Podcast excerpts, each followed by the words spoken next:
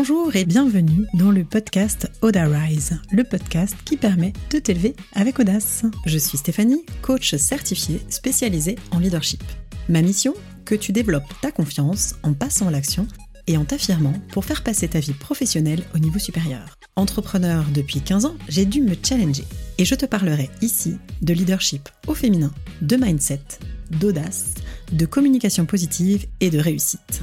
Allez, installe-toi confortablement c'est parti après la pause estivale, nous voici dans l'épisode 48. Aujourd'hui, je vais te proposer du coup de repartir sur de bonnes bases avec un audit business. Ce que je te propose, ça va être 5 pistes à explorer pour avancer ou pour développer ton activité. Parfois on bloque, on va pas se mentir, hein, l'entrepreneuriat c'est des hauts et des bas, ça me arrive aussi à moi, donc je peux me faire accompagner ou j'en discute, mais tu vas voir, je vais t'expliquer plein d'astuces tout au long de l'épisode. Mais du coup, voilà, parfois on bloque. Parfois on va tourner, retourner le problème dans sa tête sans trouver la solution.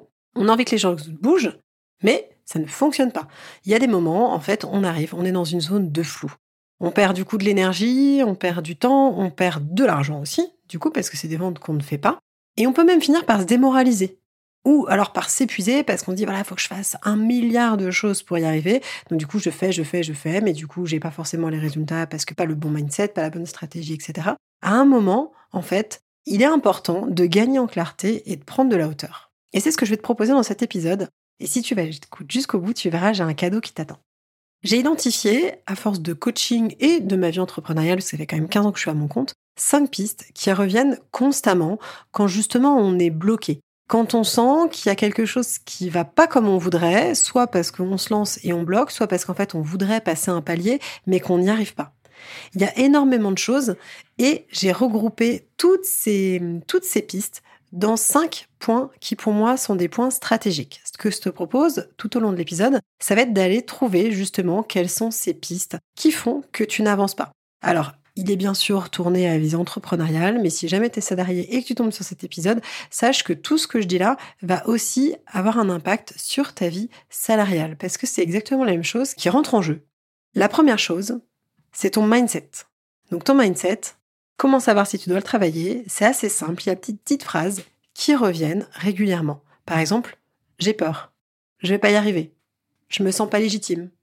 Non mais jamais on va réussir à me payer euh, pour ça. Ton mindset, dans la définition vraiment pure, dure, c'est uniquement ton état d'esprit. C'est-à-dire toutes ces choses que tu te racontes en permanence dans ta tête et qui vont créer ta réalité, qui vont créer ton humeur, ton aura, ce que tu dégages, qui vont créer en fait du pouvoir ou au contraire qui vont devenir un saboteur. Canaliser tes pensées, ça s'apprend. C'est possible. Je le sais parce que je l'ai fait, parce qu'en fait, au départ, moi, il y a 15 ans, j'étais plutôt... Euh, je savais que j'avais des compétences, par contre, j'avais pas une bonne estime. Alors, c'est quelque chose qui se travaille toute une vie, hein. je dirais pas aujourd'hui que je suis la reine de l'estime de soi. Mais par contre, j'ai commencé à canaliser mes pensées, à gagner en confiance, à gagner en charisme, à gagner en aisance, parce que justement, j'ai commencé à changer les histoires que je me racontais dans ma tête. Parce qu'en fait, nos pensées vont générer des émotions. Ces émotions vont générer des actions, et tes actions forcément entraînent des résultats, qui sont positifs ou qui sont négatifs. Mais tu te doutes bien que quand tu as des pensées négatives, du genre je suis nul, je vais pas y arriver ou j'ai peur, celle dont je te parlais au départ, ça va du coup générer plutôt des émotions de peur, de une envie du coup d'action mais fébrile ou d'être en retrait. Donc en fait, le résultat va forcément pas être à la hauteur de ce que tu souhaites. T'as beau te dire, je veux atteindre, euh, je veux avoir une boîte qui sera au 40, ben si finalement, en fait, t'es pétri de syndrome de l'imposteur, de doute sur ta légitimité, t'auras des émotions qui vont être parasites et qui vont venir te saboter dans tes actions. Parce que forcément, aller chercher euh, des clients quand on est persuadé ou qu'on se raconte qu'on n'a pas de valeur, bah du coup on va poser des actions en demi-teinte. Et ça arrive à des discours commerciaux de euh, oui peut-être que sur un malentendu c'est possible que je vous aide mais ah là là si ça vous dérange pas trop trop bah forcément en fait tu vas pas inspirer confiance. La personne qui va être en face de toi elle va pas se sentir en confiance parce que tu n'auras pas eu ce message de confiance parce que tes pensées auront teinté d'émotions tes actions donc en fait tu peux rentrer dans un cercle vicieux négatif qui va t'auto-saboter, ou alors tu peux rentrer dans un cercle vertueux. Changer ta façon de voir les choses, Changer les histoires que tu te racontes, c'est ça qui va créer ta réalité. Travailler sur son mindset, c'est changer ses pensées. C'est faire l'inverse de ce qu'on fait habituellement et voir ce qui se passe. Ce qui est intéressant, du coup, pour aller cultiver un mindset positif, ça va être de lister effectivement tes réussites, parce que souvent, on va faire plein de choses positives et on va les zapper.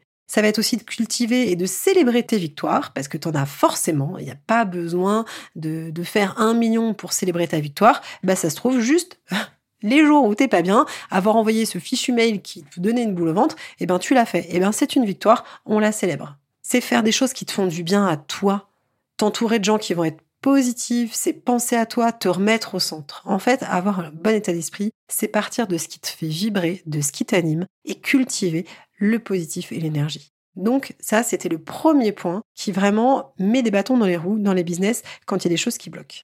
Mais c'est pas forcément celui-ci. Le deuxième que j'ai identifié, c'est la partie stratégie. Souvent, cette stratégie, moi, pendant longtemps, je me suis dit, c'est pas possible d'être stratégique, c'est vraiment le, j'avais l'impression qu'il y avait une espèce d'arnaque, que j'allais embobiner les gens si j'avais une stratégie. Alors qu'en fait, une stratégie, c'est l'ensemble des actions que tu poses pour arriver à un résultat. C'est créer là aussi la bonne dynamique. C'est à bosser euh, cette stratégie si tu te dis ah j'ai envie de ça mais je ne sais pas comment faire. J'en rêve mais je bloque. Je comment on arrive à atteindre cet objectif, j'en ai aucune idée. Ou si tu te disperses, si tu es épuisé en permanence, si tu fais mille actions mais que ça manque de résultats, et si tu as trop la tête dans le guidon, c'est certainement qu'il y a des choses à vérifier au niveau de ta stratégie.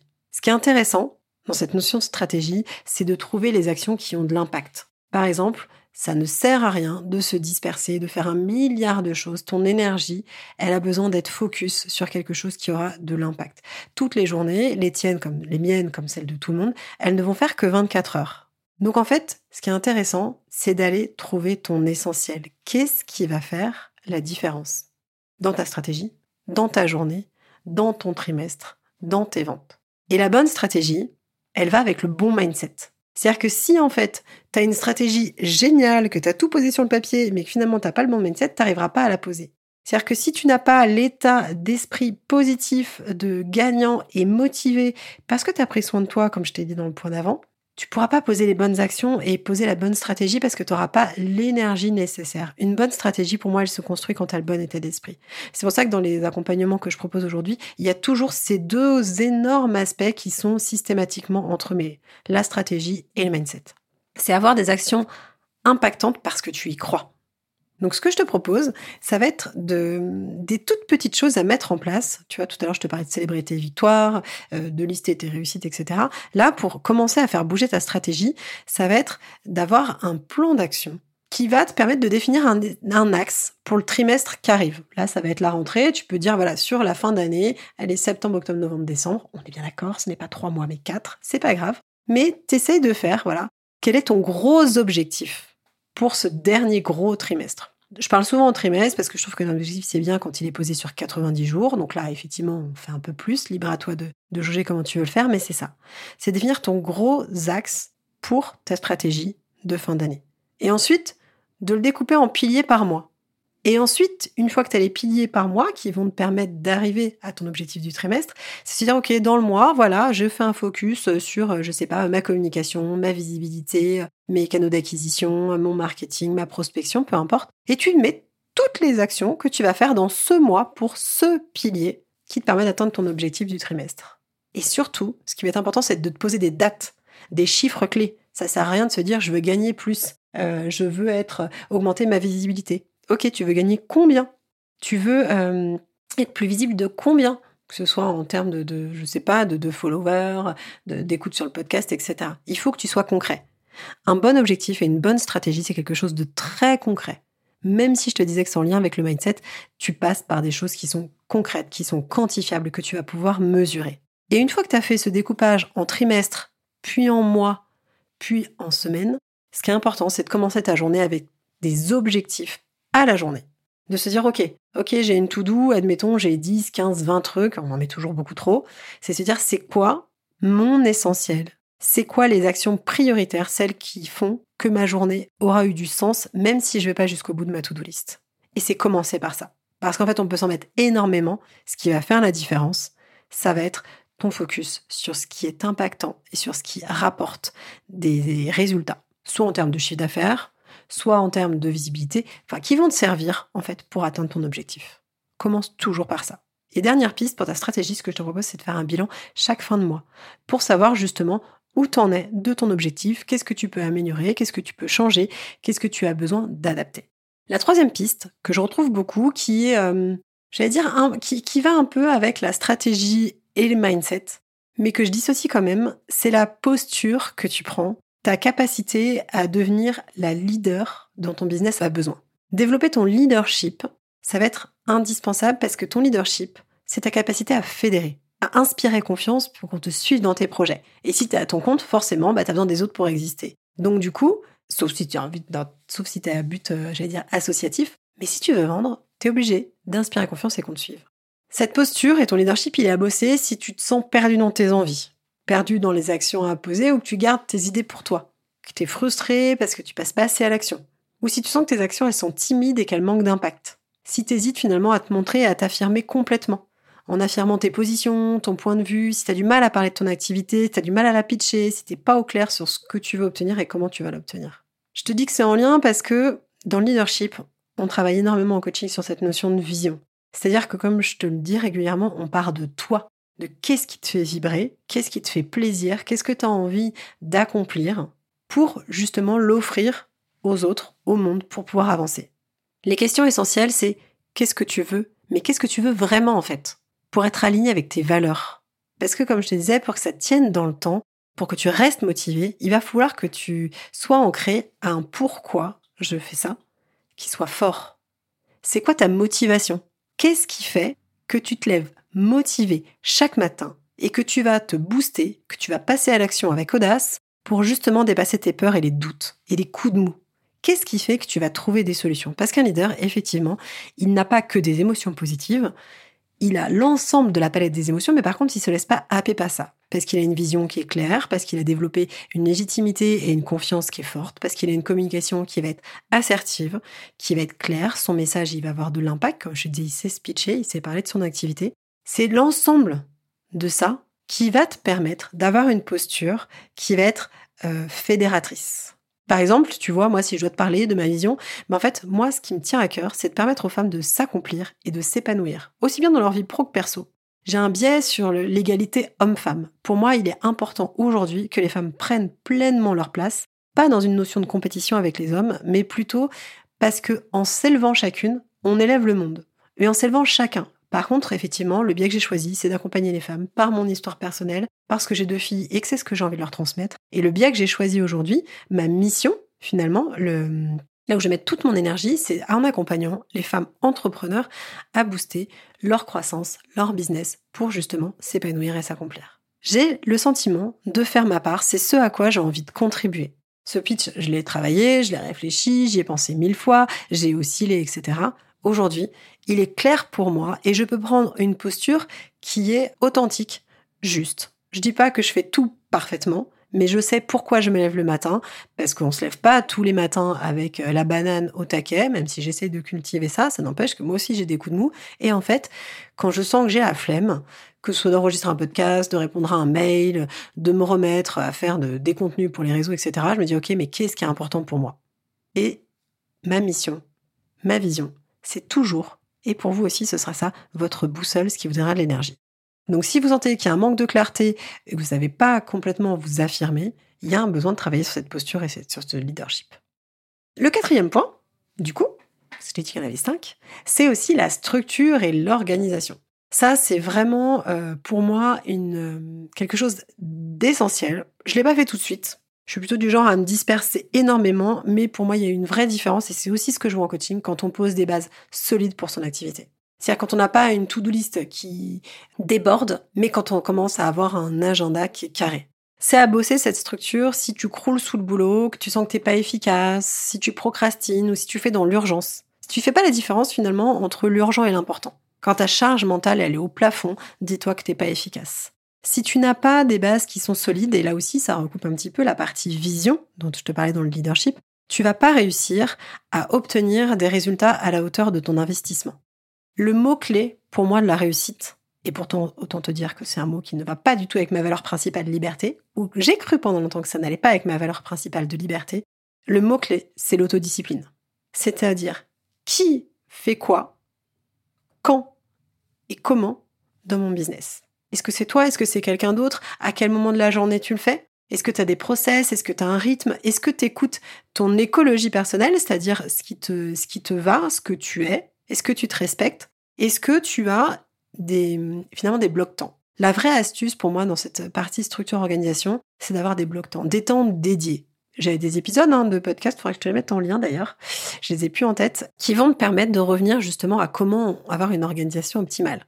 Mais créer des temps pour tes rendez-vous pro, des temps pour ta stratégie, des temps pour toute la partie administrative et des temps perso. Parce que sans toi, je te rappelle, ton business, ce n'est rien. Avoir une structure et une organisation, c'est les bases de ton business.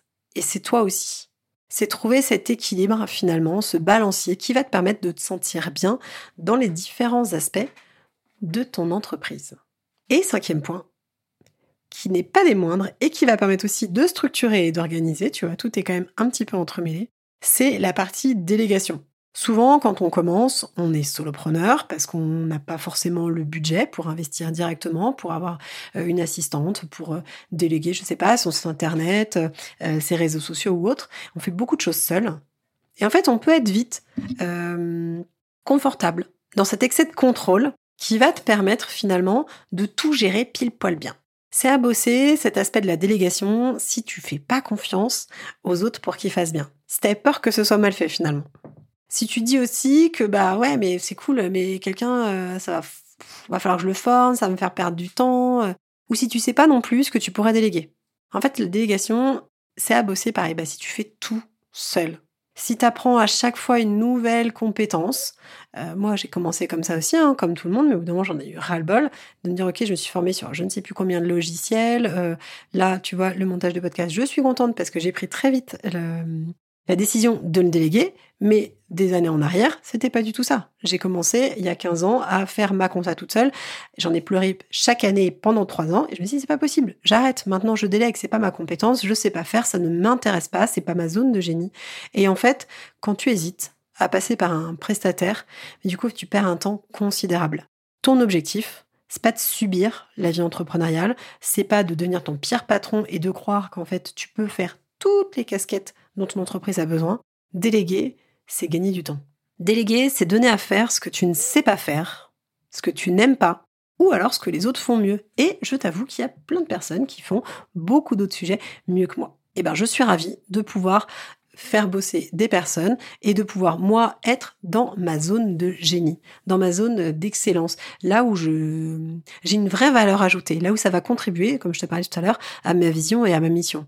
Mais clairement, passer des heures à remplir un, un tableau Excel, ça ne m'intéresse pas. Je sais faire, j'ai pas de valeur ajoutée à faire ça. Donc il y a des choses que je délègue.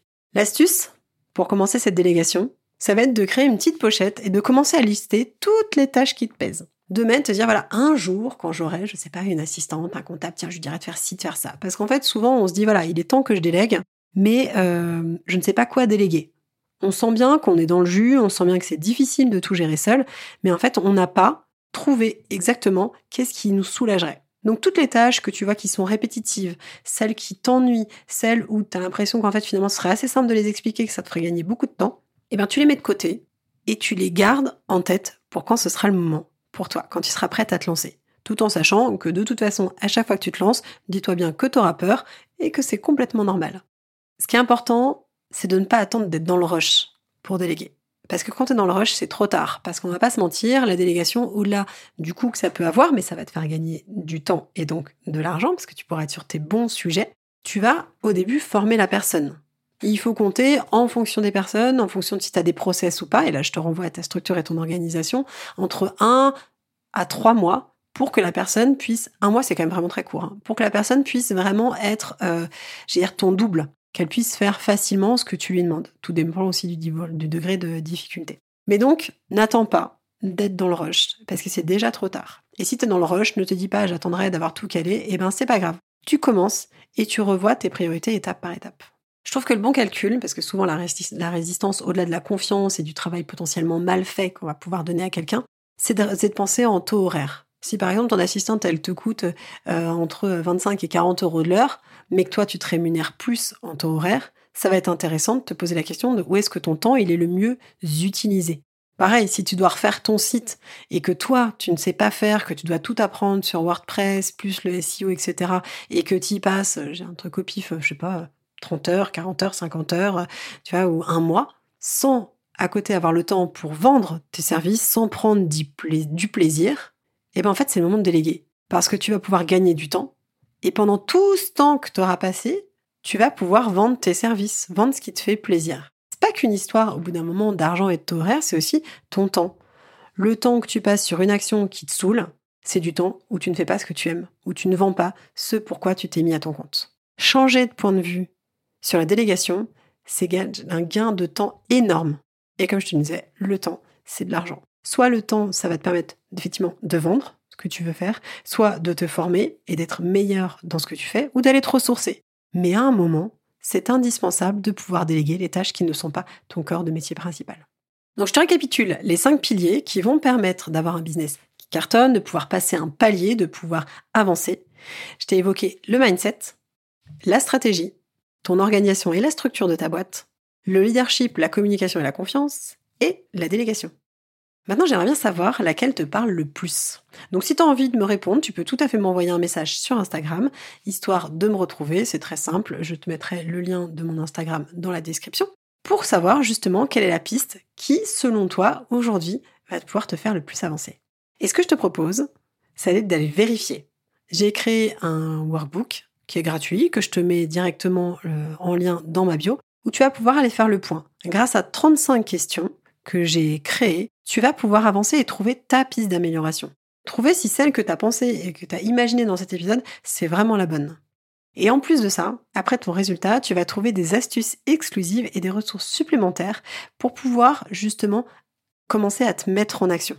Je te mets tous les liens dans ma description et toujours pareil, tu le télécharges, tu peux me contacter sur Instagram et bien sûr, si cet épisode t'a plu, je te laisse me mettre 5 étoiles sur la plateforme de ton choix. Tu peux aussi le partager à une amie entrepreneur qui a besoin de l'entendre, ça fait toujours plaisir. Je te dis à très vite. La prochaine fois, on parlera de la peur de la réussite et de l'autosabotage.